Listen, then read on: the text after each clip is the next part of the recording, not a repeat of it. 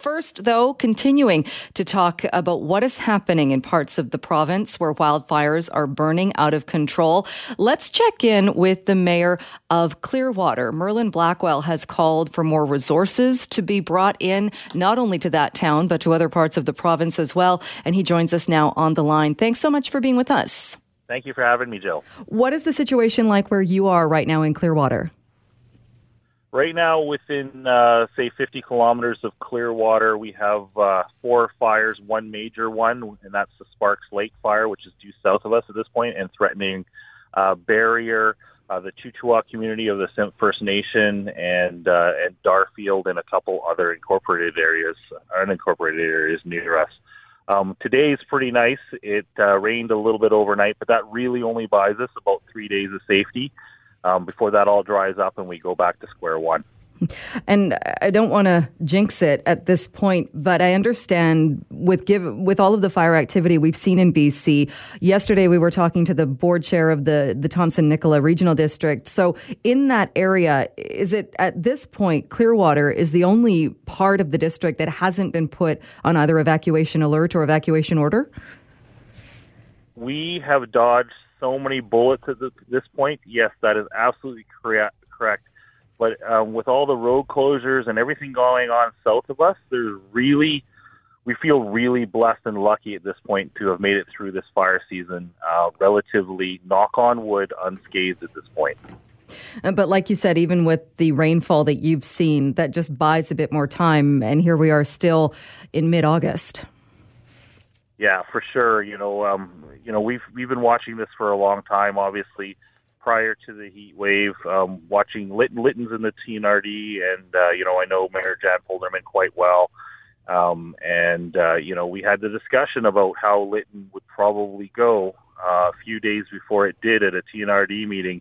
And, you know, pretty much all of us mayors at one point or another have talked emergency plans, how, how this summer was going to affect us. And then when that heat wave hit and we felt everything changed, the trees started to, you know, literally cook their needles on their branches, and, um, you know, it's been a heck of a long summer to this point. What are you doing then as a community to be ready should things turn? We know things can change so quickly as far as having those operation plans in place and making sure there are places if people need to leave their homes. Yeah, absolutely. You know, we're running through our evacuation plans. Um, you know, even though we're not under direct threat, we've got our emergency operations center up and running for a few days now. It's double check, plan, plan, plan. And, and I think one of the biggest jobs for all of our, all of us mayors, and you know, when I talk to Mayor Robin Smith on a daily basis here from Logan Lake, it, it's just keep, you know, nagging to the point of nagging where it's, it's infuriating, I'm sure, to some people or citizens. Be prepared. Have your, your your your bug out bag ready. Have all those important documents ready to go. Those those precious precious valuables. Your family together. The whole, you know, basically the, the Lower Mainland equi- equivalent of an earthquake quick kit, sorry, ready to go in your vehicle or, or on your front uh, couch, ready to go out the door and and be gone at a no, no moment's notice. Uh, you know, it's it's just that kind of level of tension we're living in right now. Do you have concerns about access or as far as highway routes? I know you're north of that, but are you, do you have concerns with routes that people will need if they want to evacuate or just for traveling as it is now? Oh, absolutely. Um, you know, last night, uh, the Highway one uh, between Lytton and Spences Bridge area uh, went out with a mudslide. It's it's basically almost a daily occurrence to have one of the major highway routes, and there's not very many ways out of a lot of our places. Cut off by wildfire, now by washout. There were floods um, because of the, the, the weather conditions here um, near between Chase and, and Kamloops last night. It's it's so much chaos all at once that you have to be concerned that Plan A and Plan B may not work for you in the event of an evacuation, and you may you may, may need to either uh, you know hunker down in place or find you know Plan C to to get yourself to safety in, in times like these.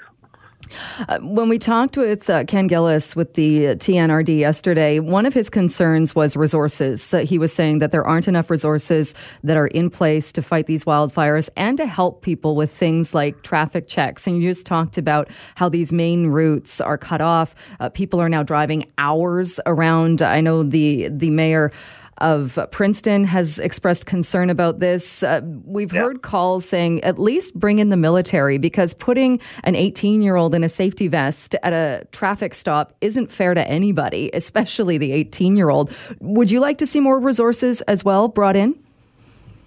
Yeah, for sure. Um, Mayor Robin Smith and I had a heart-to-heart about this yesterday morning, and that's, this was her thought, and I absolutely agree with it as well. I would love to see the, material, the military brought in to assist with this in a, in a larger role. The nice thing about the military, and I've dealt with them before in the, in parks when they used to come through and do convoys here, they come self-contained. They have their own communication systems and infrastructure, so you don't have to worry about finding, you know, even a school for them to bunk out in. They they can just set up and go, and they work completely independently of everything else.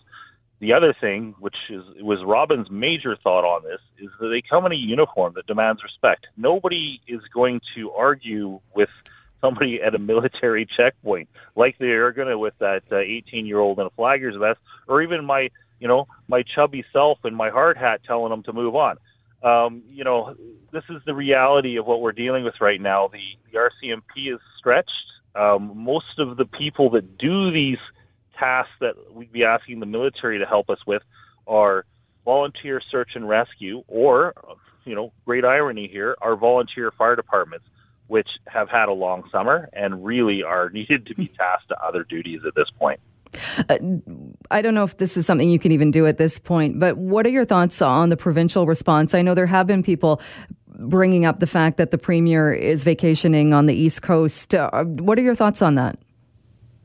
Um, specifically on the Premier, you know, if the N D P and the Premier haven't built a strong enough infrastructure within cabinets and, and uh, their higher levels of management to uh, to take things on without the Premier being in present and in place, then that concerns me as a system. But I don't think that's the case. And, you know, I, I know a lot has been made about him not being here.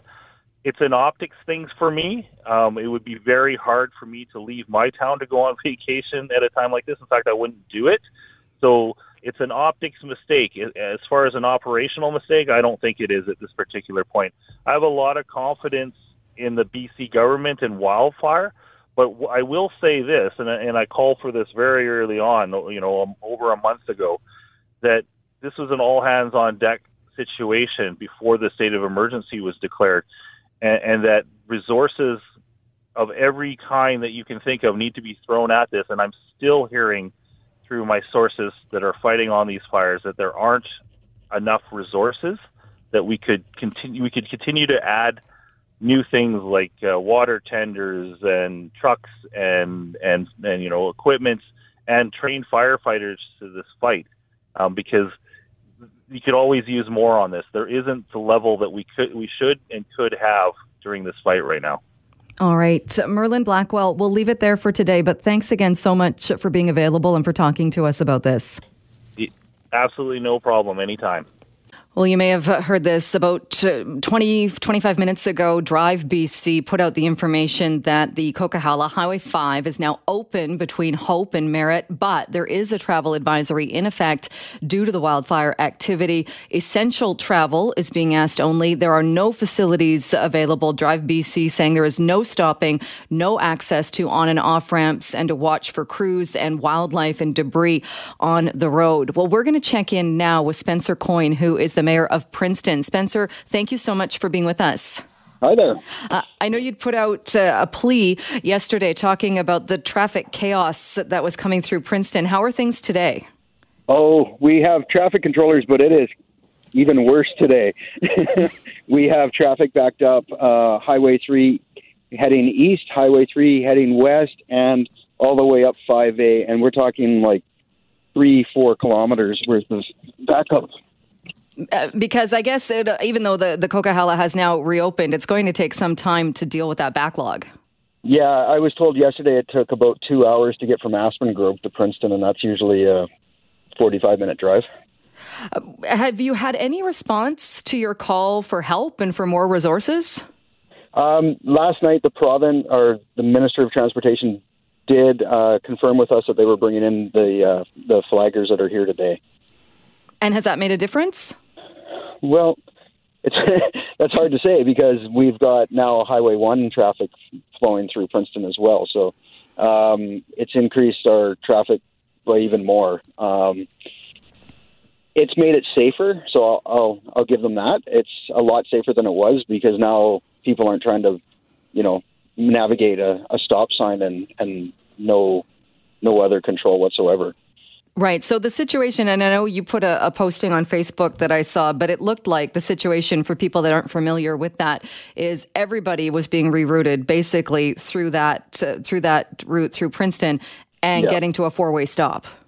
It, no, it's not a four-way stop. Um, it's so our main street runs right through to Highway three, and um, Highway five is maybe one hundred meters from there, and that's the, the only stop sign coming off of Highway three or off of the um, the main street. So we have one um, stop sign that's controlling the traffic that's coming off of Highway five A trying to get to the lower mainland, and that's where the, the problem lies is you have a continuous flow of traffic and then people trying to jump in between between cars. Yanks. Were there any accidents or crashes yesterday?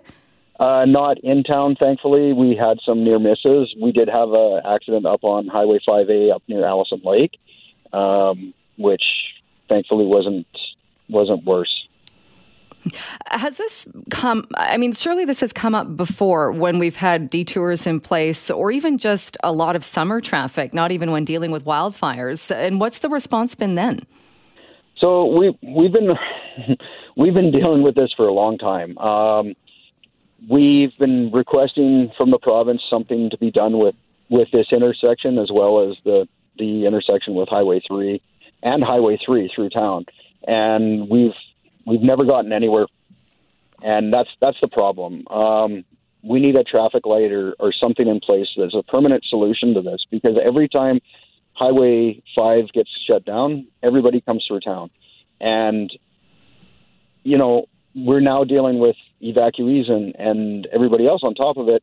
And it's not safe for those people. And that's that's the main thing. We need the safety measures in place. Is it also a question uh, as well of the routes are very different? If you're somebody that's used to driving the Coquihalla, it's very different when you then get on a windy route or perhaps a highway that you're not familiar with. Oh, very much so. Uh, years ago, we had a minister of high, uh, transportation come to town, and he came down during a snowstorm, and we asked him, so how was your drive from Merritt? And he says, that's the worst highway in British Columbia. and, I, and I said, well, how, what are you going to do about it? And he's like, nothing. you know, so that's kind of what we're dealing with. We're dealing with a, a, it's a, it's a beautiful drive. It's a nice Sunday drive. It's a nice leisurely drive, but that's what it is. It's a windy road that takes you from here to Merritt um, along, and it's one lane all the way. You mentioned evacuees as well and it not being safe for them. How are things going in Princeton as far as dealing with evacuees? Uh, and is it smoky there from the fires or what's it like? So this morning it was really smoky. The the smoke came in. Um, it's starting to clear off now, thankfully, but I don't know what it's like up at the fires. We do have a fire between us and Hope and, well, between us and Manning Park. And there's limited visibility up there. So that's causing issues as well because you have to be careful how you're driving up there. Uh, we are taking, we have our own evacuees. We have uh, Eastgate evacuated. We have Kennedy Lake evacuated from the um, Garrison Lake fire. We have some people from the from Logan Lake here. We have some people from Lower Nicola here. We have some people from uh, from the Okanagan fires that are here. Um, we're taking in anybody who, who shows up. We're we're trying to help them the, the most we can. Um, That's not our that's not our big concern. Our biggest concern is them getting here safely. Right. So at this point, uh, you mentioned flaggers have arrived. What else do you need?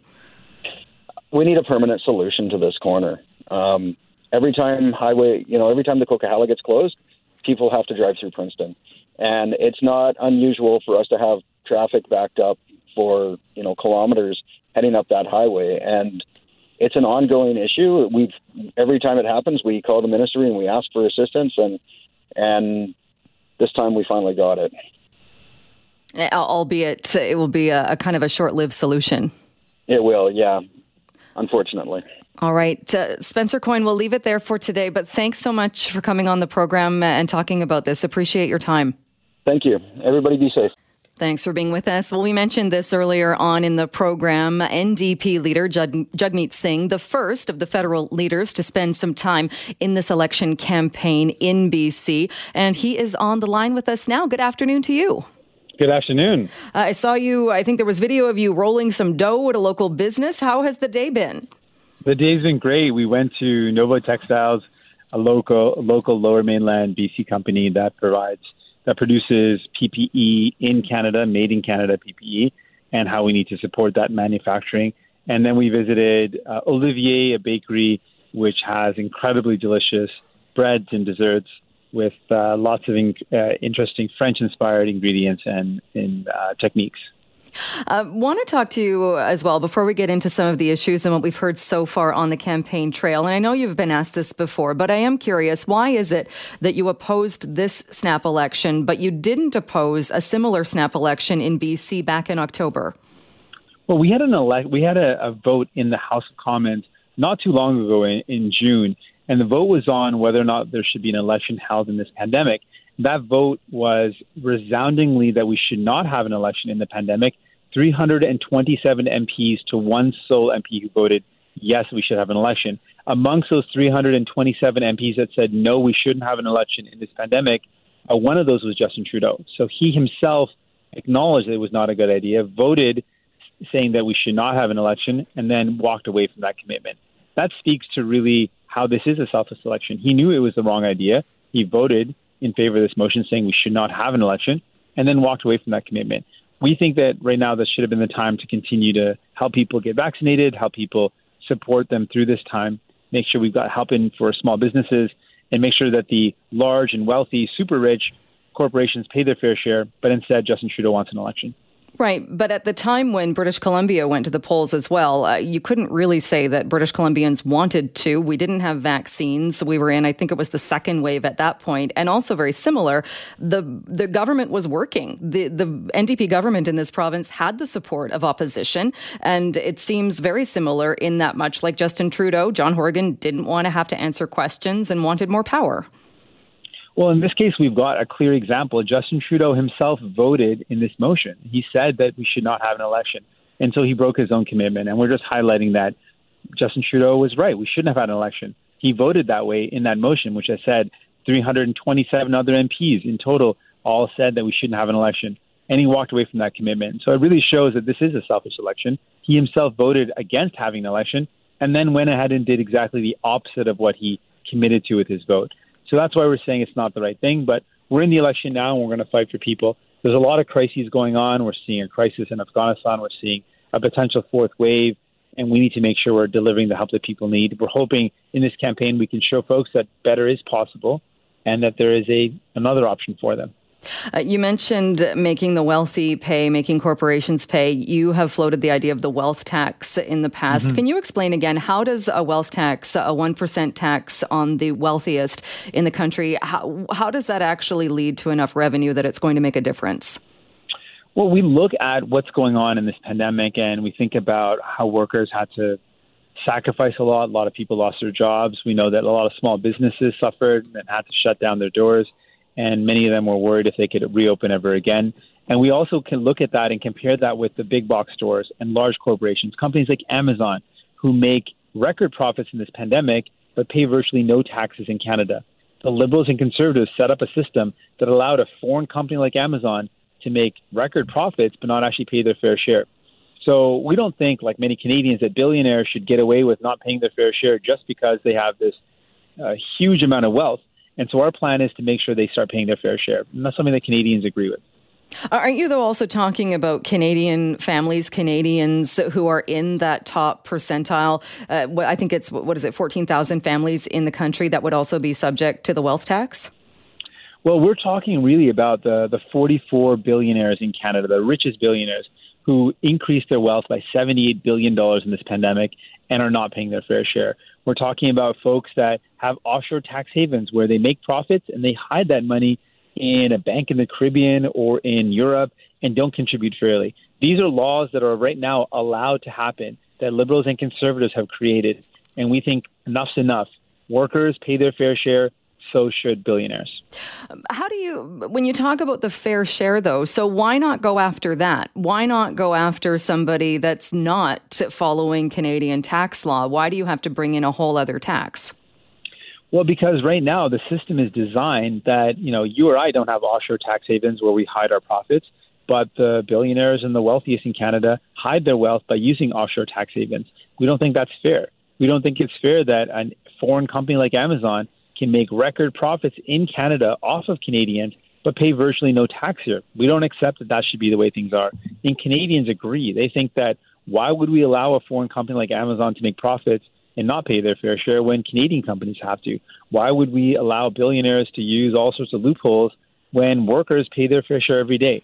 And that's why we're really targeting the super wealthy. They're the ones that did the best in this pandemic. They've made out like bandits, and they should be contributing fairly. Uh, if it works so well, why don't other countries do that? Well, we started to see some other countries do it. France has just put forward an initiative to tax the revenue of companies like Amazon at three percent. So that is a massive increase in revenue that's going to help pay for a lot of, of the services that people need. And Australia recently put forward an initiative which is really going to help local media by saying any time that uh, Google or Facebook use the stories that have been hard worked by journalists, that they've got to compensate those journalists. And by putting that forward, they're actually going to see a, a significant increase in local media in Australia. So there's lots of innovation. There's lots of uh, good steps being taken, but we've seen it takes courage. And I've seen so far that the Liberals and Conservatives aren't interested in that. When we put forward this idea to tax the ultra-rich and close those loopholes, both the Liberals teamed up with the Conservatives to vote against it. Uh, I know you are in B C today, but we're also getting word that tomorrow we are going to be getting the unveiling of plans for a Massey Tunnel replacement. This will be a provincial announcement. Uh, we heard earlier today from the Conservative Party they would fund, although there weren't very many details in what they said, just saying they would fund this project. I'm expecting we're going to hear from the Liberal leader tomorrow on this as well. How would the N D P respond, or how do you respond to federal funding for the Massey Tunnel replacement? Well, we want to see federal dollars go towards infrastructure spending because we know it's a way to create good jobs, and these jo- these are jobs that happen in communities. We saw in the two thousand seven, two thousand eight financial crisis that the Conservatives at the time started giving big blank checks to large corporations, hoping that by giving them these big blank checks that it would somehow result in jobs, and it didn't work. Those companies took the money and often shut down their shut down their businesses and left the country. We believe in investing in infrastructure, so these are the type of projects we would support. We also think there's great opportunities to create jobs that reduce our emissions as well, so infrastructure like renewable energy or electrifying transportation and retrofitting buildings and homes. There's ways for us to make investments that create jobs locally in community and also help us fight the climate crisis. So would you commit then to funding the Massey Tunnel replacement? The Massey Tunnel uh, replacement, among many other infrastructure projects that help us move around, that help us stay connected, are the type of projects where the federal government needs to be playing a role in supporting. So we'd be looking at projects like that and others where we can create good jobs locally, where we can help people get around. We also want to keep an eye to projects that help us reduce emissions. All right. Uh, Jagmeet Singh, we're going to leave it there for today. Thanks so much for coming on the program, and I'm sure we will talk to you again. Look forward to it. Thanks so much.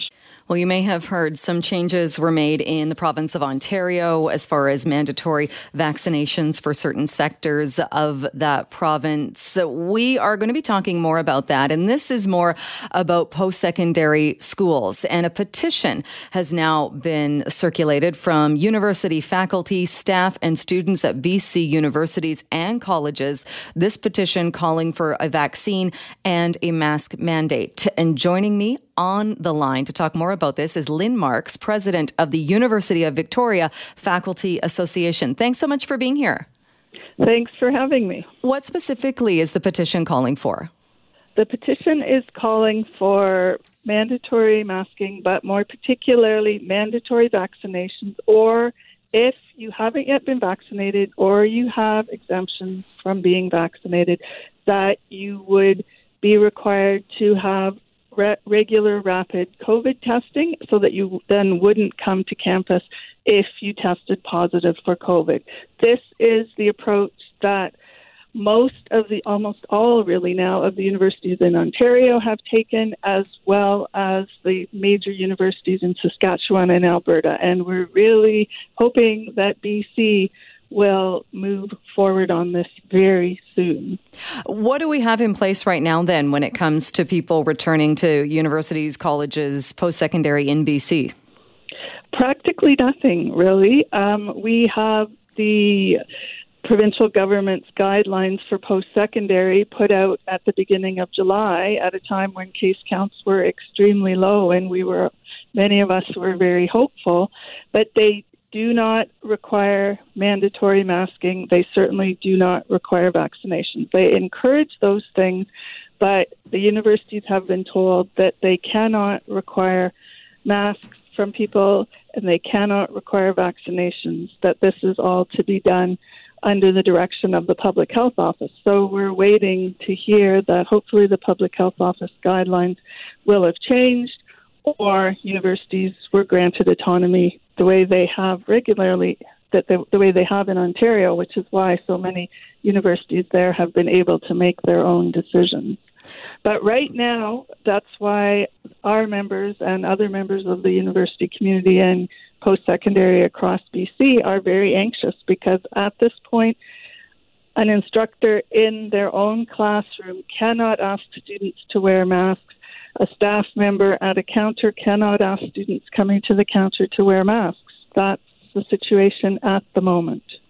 And so there's a big difference then when we look at how people are being advised in this province. When we've heard Doctor Bonnie Henry was asked specifically, would it be okay for businesses to require that patrons and employees be vaccinated? And she said, absolutely, yes, that's a tool that businesses can use. But then it's different for post-secondary. They don't fall under that same guideline? No, they don't.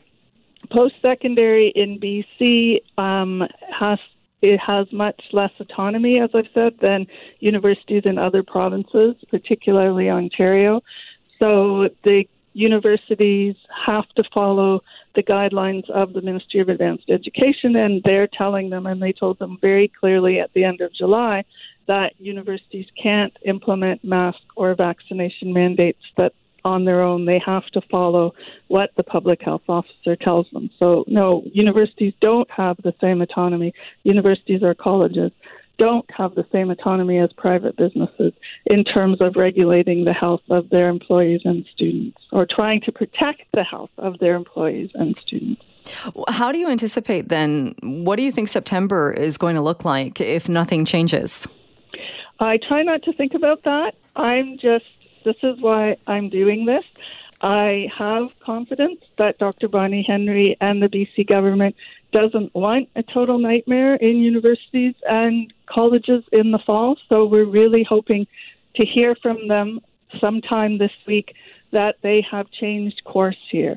Doctor Bonnie Henry was the first, made B C the first province to mandate vaccinations in long-term care, and so far the only province. So we're hoping to see some leadership here. Right now, B C is lagging, again, behind Ontario, behind Quebec, and behind, or sorry, not behind Ontario, behind Saskatchewan and Alberta. Although Alberta is acting, the three major universities in Alberta just announced and they today, and they are acting on their own. So they've been given the autonomy. Well, I don't know if they've been given the autonomy, if they've taken the autonomy. I'm not exactly sure, to be honest. And they're not They're mandating that either you be vaccinated. If you're not vaccinated, then you are required to have regular mand- mandatory testing. All right. To be on campus in the fall. And since this just came out today, I can't say any more about sure. the Alberta situation. Sure. Um, the way it stands then in B C, the fact that masks are no longer mandated, but they are recommended in places, is there the, the opportunity in post-secondary when everybody goes back or people go back in September, is there the space, or is it possible then if we if if you're not able to mandate vaccinations to obviously recommend masks and also bring in distancing or plexiglass or other measures of safety?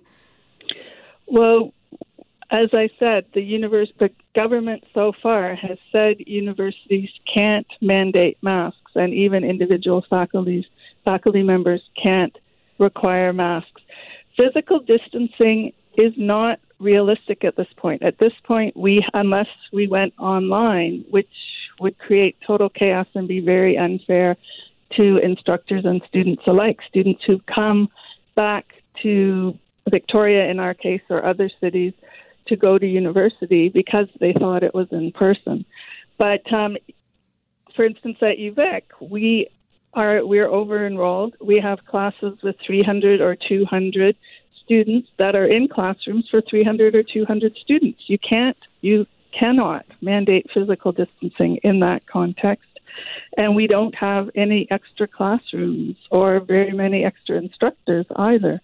So physical distancing, like mandating physical distancing at this point, is not realistic. The only alternative is to go online, which would, as I said, create chaos, be very disappointing for students and very difficult for instructors, and would suggest a failure of this government to actually protect people and allow them to have a face-to-face learning experience in the fall, which is what other provinces and other universities are doing. Uh, I know you and uh, faculty members at U B C and S F U have submitted this petition. It has, uh, I believe, more than two thousand signatures. I, I, w- I imagine you've not heard anything back at this point, but when would you need to hear back by uh, to, to know then again what's going to be happening when school starts?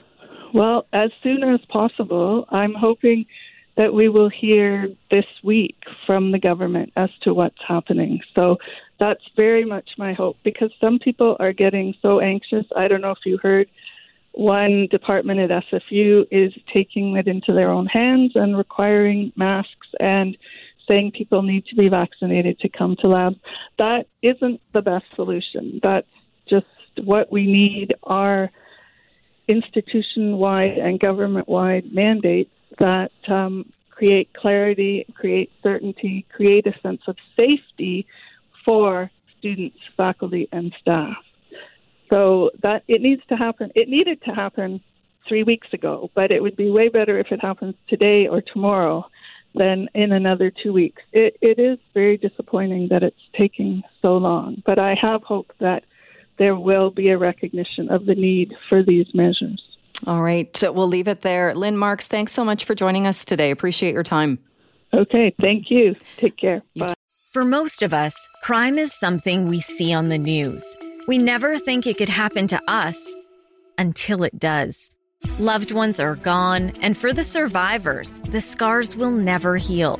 I'm Nancy Hickst, a senior crime reporter for Global News. And on this season of Crime Beat, I'll take you inside some of the most serious crime stories I've covered. Season six of Crime Beat is available now on Spotify, Apple Podcasts, Amazon Music, and all podcast platforms.